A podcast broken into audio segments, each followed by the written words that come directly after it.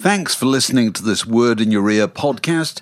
If you'd like to get early access to all our productions ad free, priority booking for our live events, and to take part in our weekly quiz, go to patreon.com slash word in your ear for more details. This Mother's Day, celebrate the extraordinary women in your life with a heartfelt gift from Blue Nile. Whether it's for your mom, a mother figure, or yourself as a mom, find that perfect piece to express your love and appreciation. Explore Blue Nile's exquisite pearls and mesmerizing gemstones that she's sure to love. Enjoy fast shipping options like guaranteed free shipping and returns. Make this Mother's Day unforgettable with a piece from Blue Nile. Right now, get up to 50% off at BlueNile.com. That's BlueNile.com. Millions of people have lost weight with personalized plans from Noom, like Evan, who can't stand salads and still lost 50 pounds. Salads, generally, for most people, are the easy button, right? For me, that wasn't an option. I never really was a salad guy. That's just not who I am. But Noom worked for me. Get your personalized plan today at Noom.com. Real Noom user compensated to provide their story. In four weeks, the typical Noom user can expect to lose one to two pounds per week. Individual results may vary.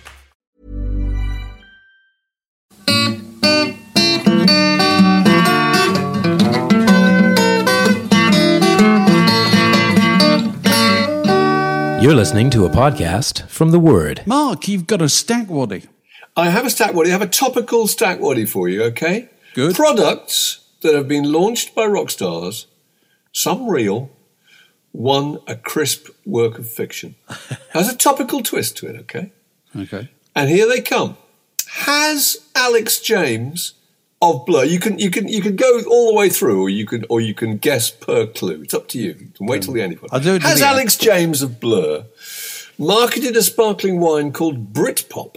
Tasting notes suggesting a creamy mousse with ripe stone fruits, bright citrus, and a biscuity length. Twenty-five pounds a bottle. Okay. Car- carry on. That's the carry first on. one. The Bill Wyman metal detector is a lightweight, easy to use model aimed at getting kids interested in learning about the history of their surroundings. Is that fact or is that fiction? Move on. Move on.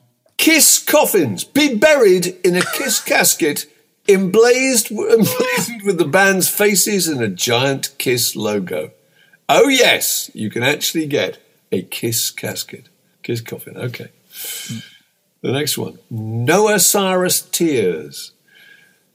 The singer, Noah Cyrus, the singer and daughter of, of Billy Ray Cyrus, sister of Miley Cyrus, sold vials of her own tears. Following her public split with rapper Lil Xan, Cyrus collected her tears as part of her new merchandise range. each, each bottle containing 12 tears and retailing at $12,000. Okay? Mm-hmm. Two to go. The Lily Allen vibrator, the Liberty, a discreet, neutrally shaped vibrator with an image of, quote, the Chief Liberation Officer herself on the box. £89.99. Okay. And last, the James Blunt Bartender Party Pack, inspired by the track Bartender on the hit songwriter's fifth album, The Afterlife. Each pack comprises a can of blunt beer, a spritzer in a bottle, a display card with packs of peanuts that, when removed, reveal a picture of James Blunt in a bikini. a little ironic gag. The, for the benefit of anybody listening to the to the Stack Waddy game for the first time, uh, it might be useful just point out when it started. You know that we used to make jokes about Stack Waddy, uh, and somebody got in touch and said. Were they real or were they, you know, were they fiction? We said, no, they're real. Rock and roll is now so ludicrous that uh, you do not know what is truth and what is fiction. Hence the Stack Waddy game, named after the uh, venerable heavy metal group of yore. So, right, Mark. Alex James, I know that's real because that was recently in the papers. It was. It was It was. Britpop um, sparkling wine. Lily Allen vibrator. I know that's real as well because I can remember that actually that actually happening. Uh, remind true. me, remind me of some of the others. Bill Wyman's metal detector. That sounds vaguely. That rings a bell. I'm afraid it's true. It's true. Bill has a keen interest in archaeology, it says here. I'm amazed he hasn't turned up in the Detector. It's alongside Oh, Bill. Mackenzie. I know you'd think he would do Toby make a little Jones. cameo, little be an cameo appearance. Absolute natural. Finding a to be in pewter jug. Yeah. I know. It's Go- ca- perfect. carry on, carry on. Who Uh, else? there was the Kiss Coffins. Can't be true. Can't be true. Okay, well, it is. It is. the Kiss casket. Yeah, I think so. And so the- biodegradable. Go on. So you're left with Noah Cyrus's Tears and James Blunt's Bartender Party Pack. I'm going to say the ringer is James Blunt's party pack. It is, Uh, because you tell it was written by me. Well, you wouldn't make up something about Noah Cyrus, would you? Whereas you No, might. you wouldn't, because it's just beyond belief. You You'd know, make the- it up about she Miley turns the Cyrus. script. Everyone talks about people, you know, mining rich seams uh, in terms of writing songs when their relationships collapse. But to to actually uh, to collect your own tears and put them in a small glass vial and market them for twelve thousand dollars a ton, I'd, I'd give her some points for that. Why not? no, James Blunt. I make that up actually. It's no different from other forms of monetizing your anguish, like being Leonard Cohen or anything. It's it's no different. No different at all. Selling sadness, sadness is a, there's a long tradition of that in popular music. I just thought it was something that James Blunt might do, actually. That might, James Blunt in a bikini on a display pack covered with peanuts. Somehow I just thought that was his sense of humour. Well, but when he- anyway, you when- rumble me. when he gets to hear about this, no doubt he will. The Word Podcast. Prime cuts of popular culture served fresh each week. I just wanted to mention this, uh, thing about Wreckless Eric. It's a really good piece in The Guardian. I love Wreckless Eric. And it makes the point that Wreckless Eric's career for the last 47 years has been sustained almost entirely by one song. This is a regular podcast theme. We've talked about this with uh, Black and Wonderful Life and Golden Brown, Hugh Cornwell, and to a great extent Sting with Every Breath You Take. But but Alexis Petridis, The Guardian, points out that, that Eric, who wrote uh, The Whole Wide World in 1977, it's Wreckless Eric was signed to Stiff Records, wasn't he, with, with Elvis Costello and Nick Lowe and Larry Wallis, Wallis and everybody. This record came out, was not a hit, but it's just refused to go away. The Monkees did a version of it, the Proclaimers covered it, Green Day covered it, the Lightning Seeds covered it. There have been umpteen other versions of it. It's been translated into Italian and Finnish. It's appeared on, I think I've counted up four movie soundtracks, including Will Ferrell singing it in Stranger Than Fiction. And it very recently turned up uh, on a TV ad for a travel company called Expedia which stars uh, Ewan McGregor, and it was debuted at the 2022 Super Bowl, thus watched by 200 million people, with the result that the streaming Spotify streaming figures went up to 16.3 million streams almost immediately. Don't you guys? I love stories like that. The idea that he writes this song in 1977, which I remember coming out and thinking it was terrific, but you know, it never got anywhere, never made any impact at all, and still to this day it's expanding. And that Wreckless Eric, who now lives, I think, in his second wife in somewhere in the East Coast of America, is, is I mean, I'm sure he's not, you know, he hasn't, he hasn't bought any yachts out of it, but I mean, he's, I think he's pretty quite a good life, really. I love these stories that people write song. You know, uh, songs, pop songs, they're like they're like messages in bottles, aren't they? You know. Yeah. That you, you you twiddle up the bit of paper, you Yeah. put it put it in the bottle, you cast it into the sea, and most of them never wash up on any shore at all. They, they just keep going round forever. But a very few wash up on the shore, and a tiny minority of those, somebody goes in and actually reads the message and responds And responds. in large numbers. And so you have this extraordinary phenomenon. I don't think it happens anywhere else in entertainment. You know, we've talked about Nick Lowe, what's so funny about peace, love, and Yeah. understanding. And, you know, there have been a few other examples where 20, 30 years later, when you have completely forgotten about it, somebody gets in touch and says, You know that song you wrote in 1976? Well, you know, Britney Spears has done a cover version of it or whatever, or it's on the soundtrack of Stranger Things. Yeah, know. running up that hill. I mean, that, I mean, that was pretty established anyway, but it just suddenly gets a shot in the arm. It's fantastic. And, uh, and the, the world being the way the world is, the earning opportunities nowadays, because there's so much media, are actually greater than they were back then.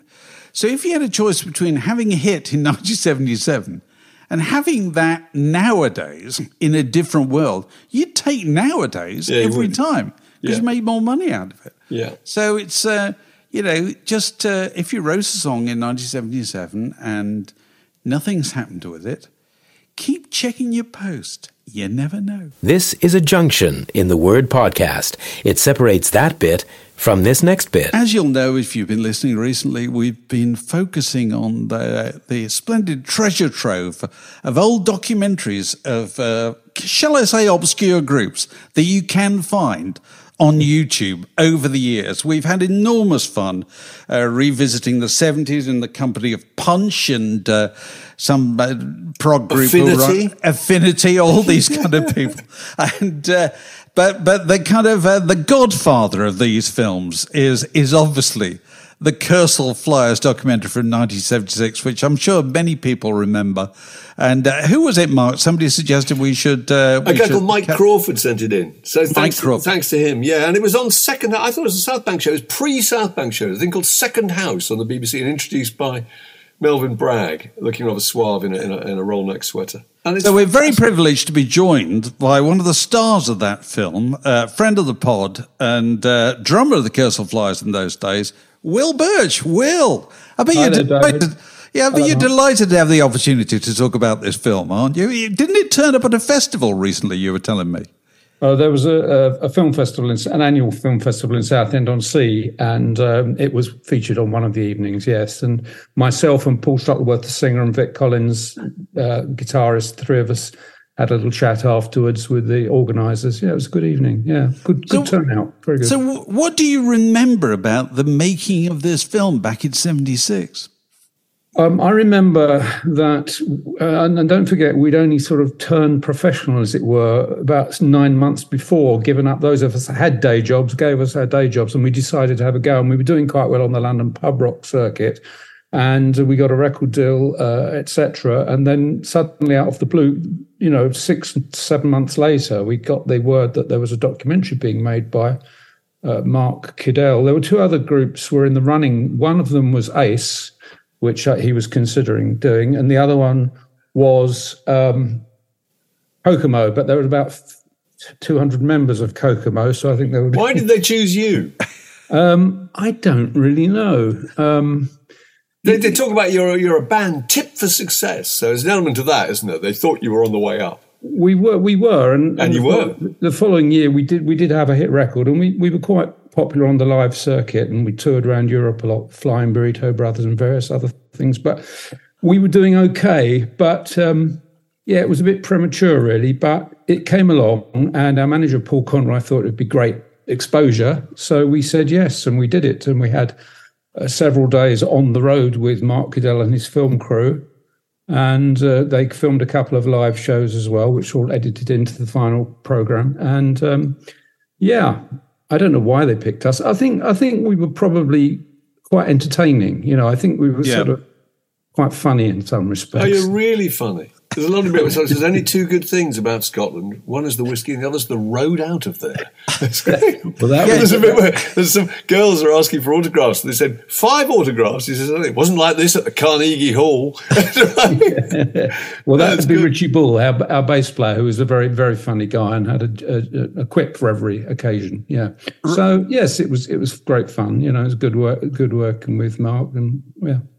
So, what do you think when you look at it now? I mean, because I don't need to remind you, this is nearly 50 years ago, Will. Yeah. And you don't look a day older. Can I? No, I'm not just blowing smoke. You yeah. really don't look a day older. well, what? thank you. Um, it was it was a bit embarrassing. It is a, still a bit embarrassing uh, to, to watch. I mean, at the film festival, recently. I did sit there, sit through most of it, and I was sort of, sort of cringing a bit. Um, you know, chatting up the birds and so forth. terrible expression, isn't it? Chatting up the girls. Um, but but you know, the thing was the camera's there, and, and, and the guy wants to film, and you and it's the entertainment industry, and you've got to try and entertain. It's no good hiding in a corner and pretending you you know. So so we I think we sort of rose to the occasion, um, and um, yeah, it's a bit it's a bit cringeworthy to to watch now, but of course it did. Um, it, a lot of people say indirectly led to um, the uh, Bad News tour. You know, the comedy strip. Right. Well, oh, comedy right. Strip. That's yeah. interesting. It's very, very similar. And in fact, there's quite a lot of uh, instances in the um, comedy strip film that are almost taken directly from our. our like what? What sort of things? Oh, I, I can't cite them now. I think, well, the funny thing is, um, is there not in that I haven't watched the bad news for a while, but there's a scene in our documentary where Paul is on the phone to his to his wife from a hotel, yeah. telling telling her how the tour's going, and I think they they sort of stole that. I think, right? Um, I say stole. You know, I think they were sort of influenced by it. Um, but that, that's, I, that's no bad thing. You know, I love the idea. It brings back a kind of lost world of gigging I was watching it yesterday, and I think you play one show at Middlesbrough Town Hall. Is that right? We do. And and you've obviously played a couple of encores, and you've gone back to the dressing room, which is at the top of the building. and and you're starting to unzip a can or whatever, and they're still applauding downstairs. And you're thinking, well, shall we go and give them another one? Or Shall we really? Can we be bothered? And I think, Nobody would do that nowadays. They'd be tearing straight. so grateful for this. so grateful. I, I, mean, I think that might have been what they called a second encore. I can't quite remember, but I think we. I don't think we would have not done an encore. No, absolutely. I wasn't suggesting no, no, that, but clearly, one, but... but clearly they were still there. I was just interested in the idea of who were a bunch of people who turned up in Middlesbrough on a Saturday to see a group who weren't in the charts you know what I mean? It wouldn't happen anymore, would it? Well, the live circuit was quite quite vital, vital at the time, and um, there was a lot of work for us. I mean, we were never a huge, massive superstar group. We did we did quite a lot of live work, and usually to full houses. The very funny thing I remember is the night that that was broadcast, which was in um, early 1960, no, 19 sorry, 1976 uh, it was a Saturday evening on BBC Two, and we had a show that night at uh, a university in London. And we were due on stage at nine o'clock, and the program was going on at nine o'clock as well. And we used to take a little portable TV set with us on tour, little black and white, which we'd put on in the dressing room, you know, so we didn't miss whatever it was. And um, we were sitting there, and the, the, the documentary's about to start, and the, the social set's going, You're on stage in two minutes and we're saying, hang on, hang on, we'll be there. No, we're just tuning up. And we sort of dragged it out as long as possible to watch uh, to watch the start of the documentary, which we hadn't seen the, the very the introduction to it. And we went on stage about ten minutes later, and it was quite a full house. It must have been five, six hundred people in. And I remember sitting there playing as we opened our set, and I looked at the audience, and thought, "You buggers, you should all be at home watching us on television." what are you doing coming and seeing us live when we're on the telly, you know? And of course, of course, in those days, that's just before the VHS, isn't it? Yeah. So it yes. would go out and you wouldn't think. And you wouldn't see it again. You wouldn't see it again, yeah. would you? No, it was just before that period. Yeah, they were right there. Yeah. That's extraordinary. So you say you saw some uh, other members of the, of the Kursaal Flyers recently when, when this was shown in Southend. I mean, do, do you all still keep in touch? Do you we, still play? Yeah, we we sort of keep in touch. Um, Paul Paul Shuttleworth's a close friend, and I see him socially quite a bit. And um, uh, Richie Bull now lives in Wales. Graham's in London. Um, we did do sort of a bit of touring in the nineties and maybe a bit later, but not really anymore. Not for me. In fact, only Wednesday of this week, I um, took my old drum kit down and I've given it to somebody to try and sell it on my behalf. I've decided. Oh, Will, I don't want the drums moment. anymore. So if anybody wants to buy my drum kit, plug, plug, plug.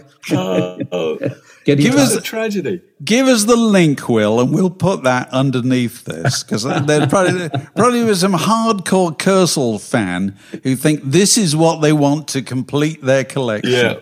Uh, so don't be ashamed to watch it, uh, Will. Otherwise, it's, it's a wonderful it's a wonderful slice of life, as it are all really these is films. good. You yeah. forget the distances that people used to drive, you know, all the way from Southend to Aberdeen or whatever.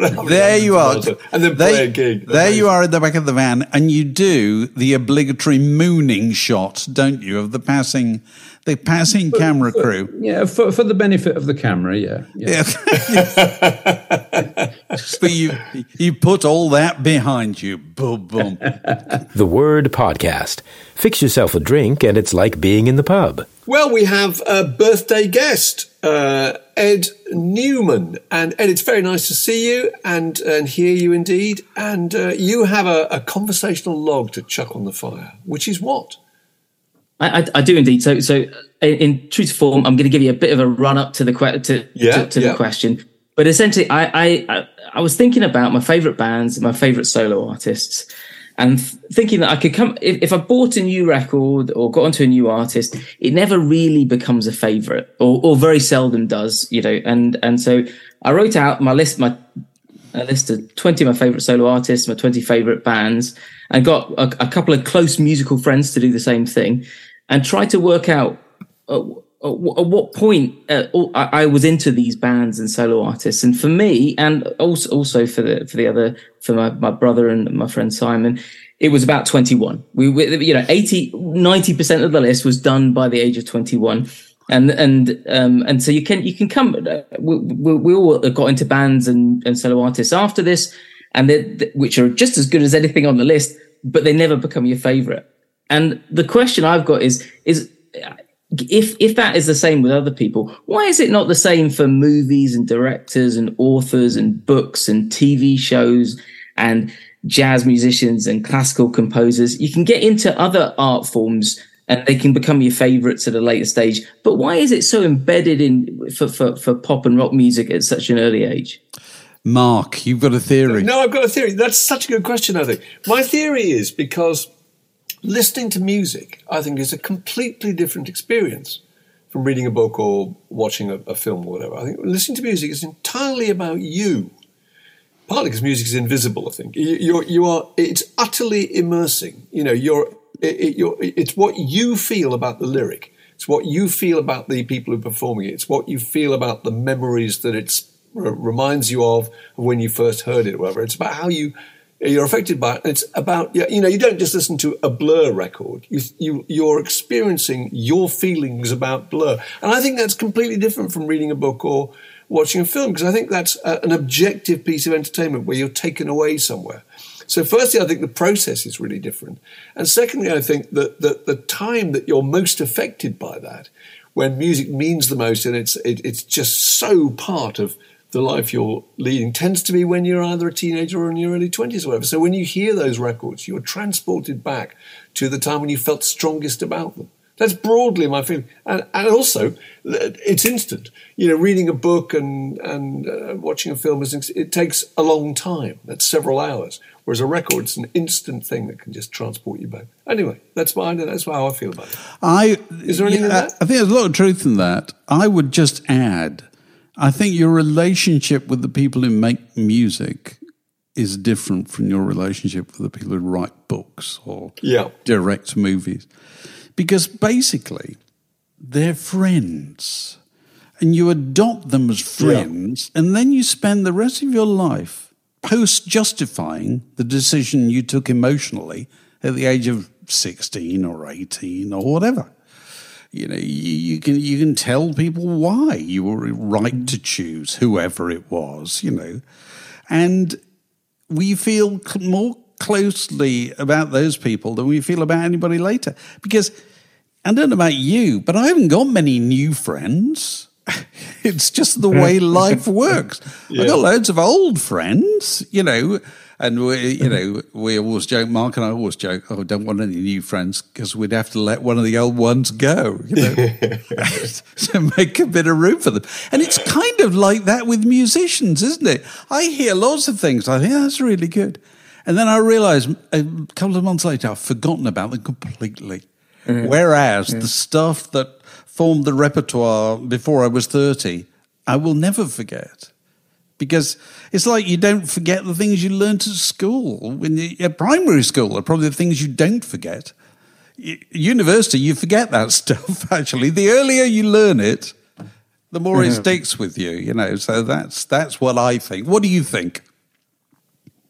Well, I, I, I think that those are those are I, I sort of relate to a, a lot of that. What, what I find interesting, I, I, I like this idea of the personal relationship with the music. That, that that's good. But why should it be different for jazz? Why should it be different for classical music? You could surely you can immerse yourself in those in those um, in in in in, in a similar way. music, I'm, I, I think that's an easy one to answer, surely, because how can you have a relationship as close as the relationship you have with the pop musician who was making records in the early 70s with somebody who may have died 200 years ago? Or if they're contemporary, you probably know hmm. absolutely nothing about. And I think Dave's point's right, because uh, no film director, I've been sad when film directors have died, but I've never sat down and thought, oh my God, you know, I really had a hmm. connection with that person, because I didn't. I don't know anything about them. Whereas the, the personality of the person producing the music is so integral to the experience of liking that. But it's music. also the whole idea of rock stars. You know, sorry, I've bored about this in in the past in in in print. They are fantasy friends. That's what they are. More more important than anything else is you love them. You know, Yeah. they're the mate that you had never had, who, who kind of did a bit better than you did, or, or, or you know, achieved things that you didn't. Uh, you know, and it's kind of. Uh, it's a very odd kind of relationship. You know, it's the gang you couldn't join. It's all that kind of thing. It's the sixth form, the sixth former who's just slightly ahead of you, and all that. I don't think you ever get over that myself. You know, uh, you know, no matter how how long you live, that never goes away because. You know, the, the football heroes, the sporting heroes, they're not doing it anymore. You know, they hung up their boots when they were 32 Yeah, yeah. and now they just pontificate on the television. Uh, You you can't feel the same way about them as you feel about Paul McCartney or whoever, you know. You'd Yeah, still and also Okay, you're so growing that's- old with them. You're growing up. They're writing about things when you were 20 that might uh, affect your life when you were 20. And 30 years later, they're kind of writing about things at the same level as you. There's a, a mirror being held up to your own life, etc. When you're ready to pop the question, the last thing you want to do is second guess the ring. At Bluenile.com, you can design a one of a kind ring with the ease and convenience of shopping online. Choose your diamond and setting. When you find the one, you'll get it delivered right to your door. Go to Bluenile.com and use promo code LISTEN to get $50 off your purchase of $500 or more. That's code LISTEN at Bluenile.com for $50 off your purchase. Bluenile.com code LISTEN. Planning for your next trip? Elevate your travel style with Quince. Quince has all the jet setting essentials you'll want for your next getaway, like European linen, premium luggage options, buttery soft Italian leather bags, and so much more. And it's all priced at 50 to 80% less than similar brands. Plus, Quince only works with factories that use safe and ethical manufacturing practices. Pack your bags with high-quality essentials you'll be wearing for vacations to come with Quince. Go to quince.com slash trip for free shipping and 365-day returns. Hey Dave, Yeah, Randy. since we founded Bombas, we've always said our socks, underwear, and t-shirts are super soft. Any new ideas? Maybe sublimely soft. Or disgustingly cozy? Wait, what? I got it. Bombas. Absurdly comfortable essentials for yourself And for those facing homelessness. because one purchased equals one donated. Wow, did we just write an ad? Yes. Bombas. Big comfort for everyone. Go to bombas.com slash ACAST and use code ACAST for 20% off your first purchase. In in that case, te- tell me the name of the band or the solo artist that you would class as a favorite that you got into the latest in your life. What's the exception to the rule? Oh, that I got into latest in. My- God, I don't know. I- but- Colin Meloy of the Decemberists. I like Yeah, somebody like that. Even Yeah, that's really like 20 years ago, isn't was it? Really? He's a really interesting uh. You know, fond of him. and uh, God, I don't, I'd really have to think. You know, I, I, I didn't develop a passion for Nick Cave until relatively recently, you know what I mean? And also, he's one of those artists who kind of suits suits being older, you know what I mean? Far more than being younger, I agree. The- the- being young, I think, and I also think that applies to quite a few people. yeah. It certainly applies to Bob Dylan. Bob Dylan, you know, so Richard Thompson wrote a song years ago called "I'm an old man within a young man," you know, and uh, and you know, I think I think quite a few people are. You know, Yeah. uh, you know those kind of singers grow into themselves. Yeah, they grow into themselves. You know, so um, yeah. Uh, well, look, interesting topic, and uh, thank you for your log on the fire, Ed. The Word Podcast, walking the digital dog since 2007. Apropos of absolutely nothing, I was watching this clip, which I really recommend to anybody. Actually, I think it might have been t- posted by Danny Baker. I can't remember where I saw it now, but it's an amazing interview with Bill Graham, who was the promoter, of course, of you know Fillmore West, Fillmore East, etc. Recorded, I think, in 1974. Very, very sober and really intelligent interview with him, asking him all sorts of fascinating questions, and his responses are so just so original and so fresh. And what I never realised about him, and you actually you met Bill Graham, so you talk I about did. that at some stage. But y- y- y- y- you know what I never realised about him was how different his life had been to the people that he was promoting. You know, it could not have been more polar opposite ends of the scale. You know, he was born, he says, Wolfgang Grajonca uh, in 1931. He's the son of Jewish Russian emigres. His, his father died when he was two days old. Mother died in a, a concentration camp. He's moved to an orphanage in Berlin. Then he went to a French orphanage. And then he was shipped uh, on a circuitous route to New York at the age of 11 in 1944 and put into a foster home. And eventually adopted and lived in the Bronx. And, you know, there he's kind of duffed up at school and he joined the army and just has to learn a, a new language. And then enthralled by rock and roll, enthralled by poetry and by jazz, uh, understandably, all these things that suggested a kind of freedom that he knew nothing about.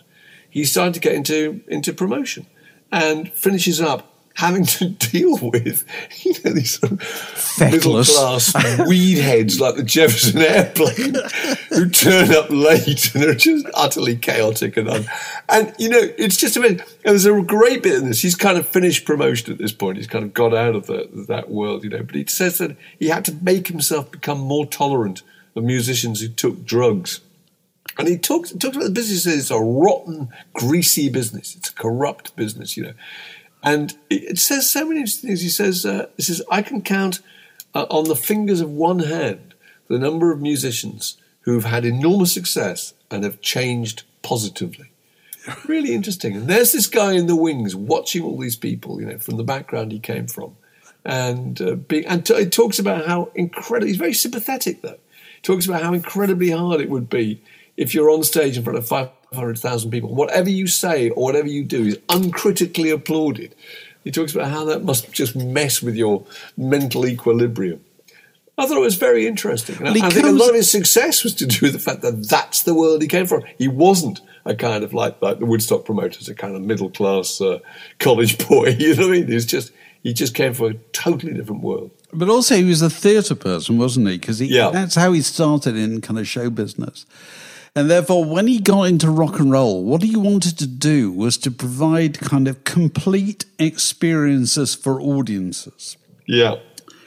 And so he very much tended to treat the performers as a director of a theatre company would treat the actors, i.e., Yeah. you turn up on time, you know your lines, you don't fall off the stage, all that kind of Yeah, thing. I see you as only a component in, a- in a You're a component picture. part. And so the classic, uh, what made Bill Graham famous were the two Fillmores, one in San Francisco, one in New York, Fillmore East, Fillmore West. And they were relatively small places. I think probably seat you know, two and a half thousand or something like that at the biggest. And they were little theatres. And he would put on shows like five, five nights a week. And very often the classic lineup would have three acts. And the big act would be in the middle uh, and uh, and so you'd have you'd have a mix of kind of you know one old favourite, one kind of up and comer from Britain cutting their teeth in the United States, and then you might have somebody unexpected. And so he used to do things like I think he put on Jethro Tull with Rahsaan Roland Kirk. Oh my god, amazing! You know, I think he put on Miles Davis with Sly and the Family Stone because his whole thing was Yeah. all this stuff came from somewhere. And so he very much had a kind of educational attitude towards doing this. He was also, like lots of these people, he had a big ego. And I think he Yeah. would admit it. You know, I met him, you know, just a few years before he died. He was over here, and um, and uh, you know, I he said something to me I've never forgotten. I was talking talking to him about putting together shows in the '60s. He says, "What you have to remember is in the '60s we were out there with no compass." That's right. Which I thought was a fantastic way Yeah, of putting it. yeah. And see, of course, he got swept out of business after about four or five years by the likes of Peter Grant, the big managers who came along and said, "We no longer want our act to be one part of your of your composite. Our act, you know, plays on its own and you know takes over the whole evening." Takes over your venue and bigger venues than yours. And we want 80% of the game. And we want 90% of it probably, and you'll be looking to get 10% of it. And so in the end, it was an argument about money.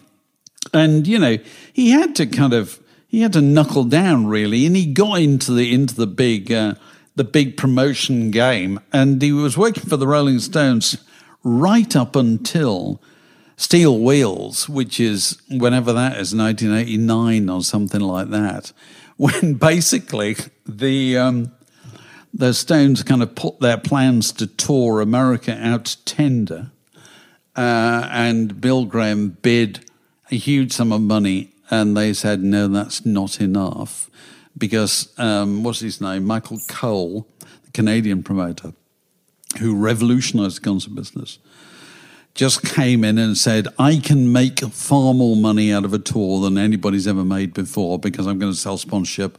I'm going to sell the, the beer rights, the parking rights, the Yeah. whatever. And therefore, I will write you, Mick Jagger and the Rolling Stones, a huge check at the beginning, and then it would be up to me to make the money back. Well, that wasn't the way that Bill Graham had worked, you know, so it was kind of. Which he is was very attractive of for a musician to have it guaranteed Very- money absolutely. the bank. Before you've even done a day's work. a you know. huge sums of money. You know, you, Yeah. taking taking the guesswork out of it. But he was a hugely important person, Bill Graham, and it's really interesting. Pete Townshend's one of the people who talks about this a lot. The Pete Townshend says that what changed the Who was what do you think? I think Pete Townshend calls it the Electric Ballroom um, experience. Electric Ballroom was a venue. Was in Boston? It was somewhere like that. And there were a few of these venues, and Fillmore would like them, and the Electric Ballroom, and there's one in Philadelphia, and there's one in Detroit, or whatever. And they were run by local promoters, and they would get in, you know, there'd be 3,000 people to come in.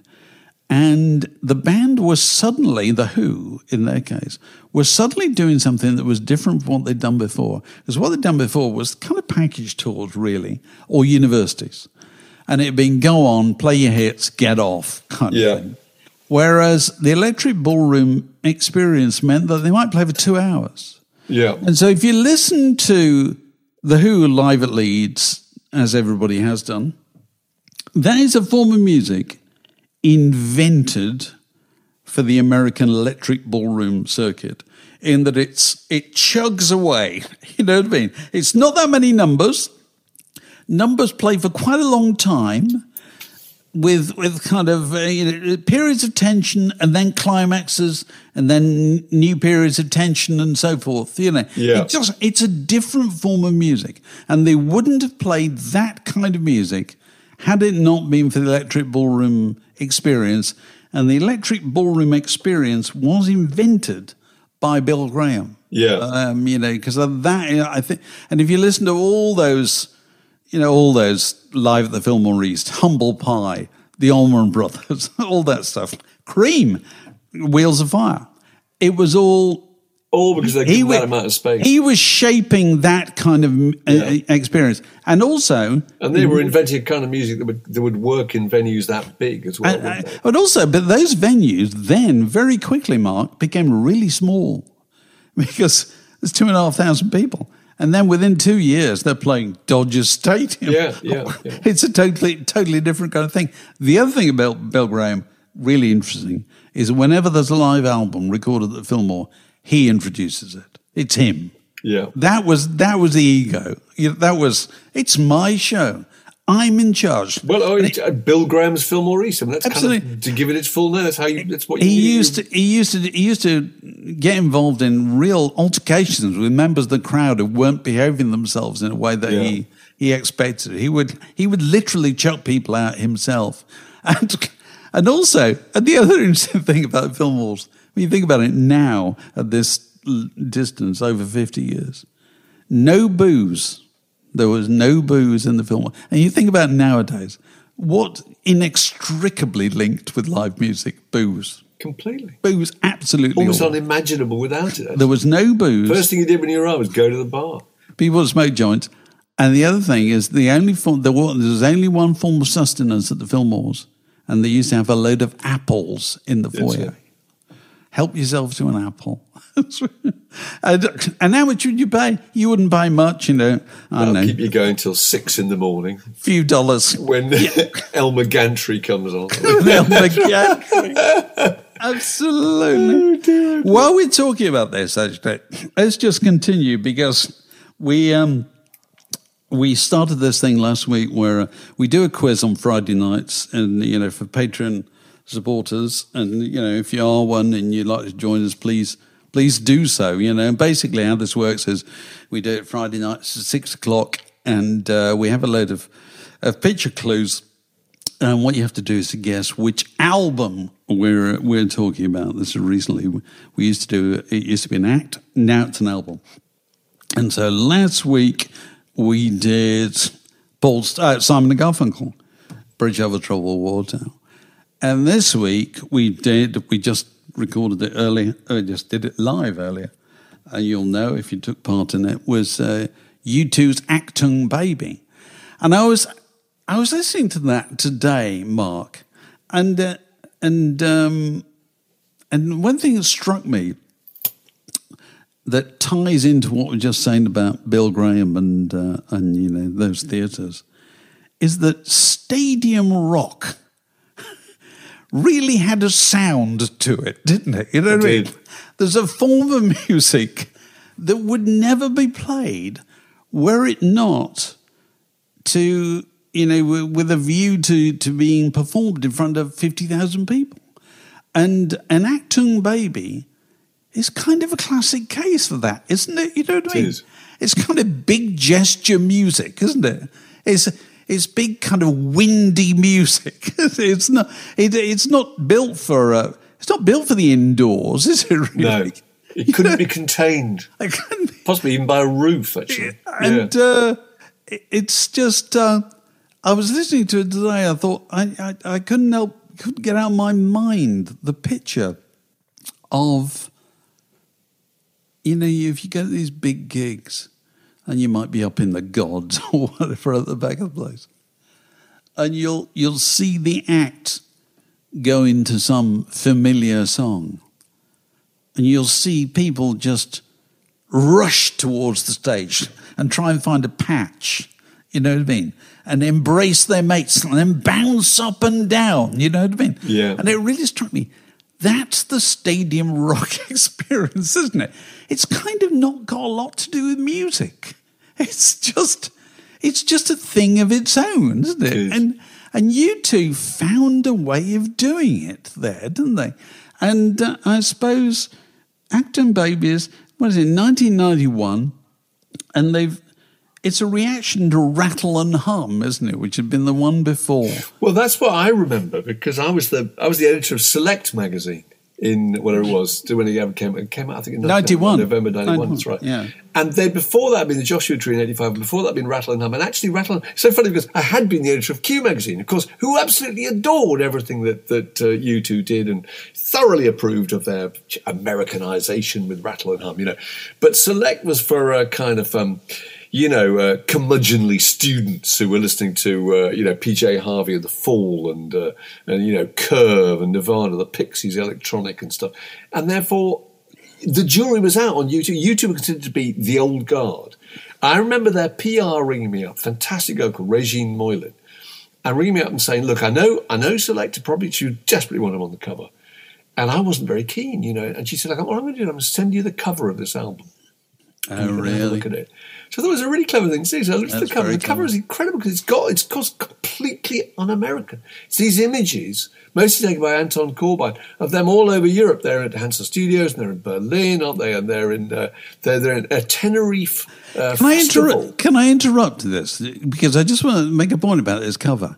Because Anton shot a load of cover, that pictures for that cover. Yeah. They didn't like them. And the, partly the reason they didn't like them was they were black and white.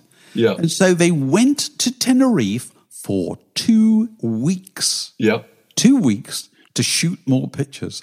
Color pictures this Colour time. pictures of them in drag, actually. as well. Saturated color pictures. Adam Yeah. Clayton's knob, I think. Adam Clayton's Love. That was another thing on that. I can remember the girls know was being very, very amused and entertained by this. You know, that was another thing. It was an extraordinary a naked picture of a member of the band was on the cover, and they looked bizarre. They were wearing makeup, and as I say, they were in this this Santa Cruz festival in Tenerife.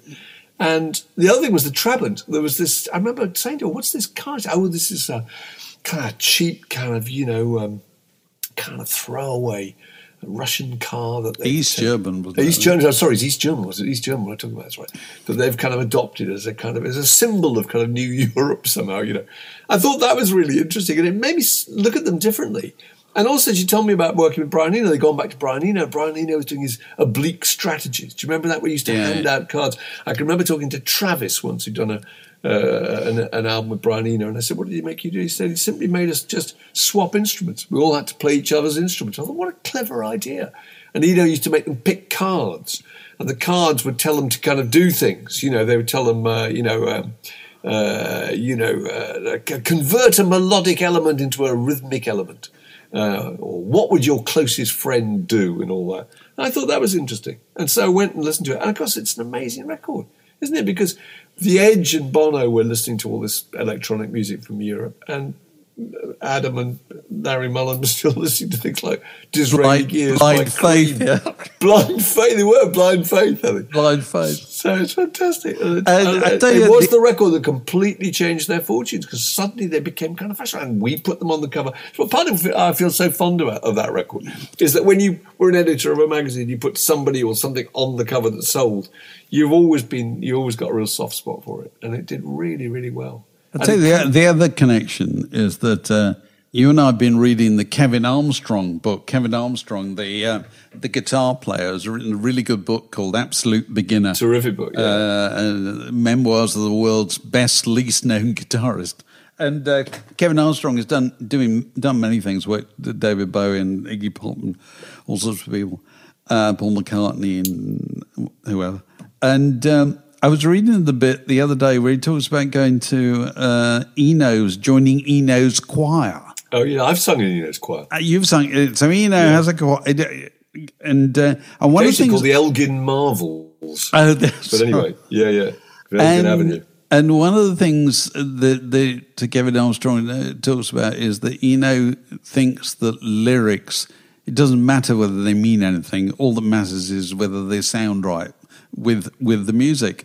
And uh, you know, I'm inclined to believe him. You know, because you and I were talking about Bridge Over Troubled Water last week, and somebody I know we were quoting the lyrics of the Boxer by Paul Simon. You know, I'm just a poor boy, though my story is seldom told. I squandered my resistance for a pocket, full of mumbles. mumbles, such are promises. Yeah, all lies and All jests. lies and jests. Till a man hears what he wants to hear and disregards the rest. Absolutely, which we thought were masterful. And somebody was got in touch on I can't remember how on the Patreon um, social bit, um, talking about how Billy Bragg said that he'd submitted a Paul Simon lyric at school for for in English literature class and it got seven out of ten or something, and and I said, well, that's probably right, really, because you know a poem. Philip Larkin, when he wrote the poem, it took him months to Yeah. write a poem because it all had to work. It all had to work on its own. A song lyric is not like Song lyrics that. written over two bottles of beer with Art Garfunkel breathing down your neck. But there's a kind of classic case of this on the U2 album because the song, the key song on Achtung Baby, the song that that brought, they they they all say brought them back together because they're on the verge of breaking up, is one. You know, and we all know one. It's fantastic. It's it's not quite a ballad. I don't know what it is. It sounds vaguely folky. Everybody knows it, and it's a it's a lighter in the air tune if there ever was one, isn't it? One. It is. I defy anybody to tell me what it means. To sit there and read those lyrics, it doesn't mean anything. Doesn't make sense. They're, and they're not even terribly good. They're rather clumsy. And, But they sing perfectly yeah. well. They do. They sing absolutely. There's a absolutely great perfectly. documentary about the making of uh, Achtung Baby, which I can remember seeing, and they, they talk about when they discover that, they find that song, they're just jamming. And they play the whole of this section because they're recording everything in the desperate hope that something might turn up. And the edge comes, stumbles across that chord sequence. And it's just wonderful. They identify it on the computer and they put it up and then they play it they say, say now there's something in that. And it's one of those it's really magical moment, actually. Because it's Right. a terrific song. It's just a Right. great chord sequence. Yeah. Why it never been done before, I don't know. I'm sure it has actually. Yeah. It's probably an old Temptations song. you know. So 1991. Let's just remind ourselves how long ago is that, Mark? Is that- that, 34 30 years. Is it 34 years? No, 32 years ago. 32 years, my lord. 32 years ago. This podcast was brought to you by The Word.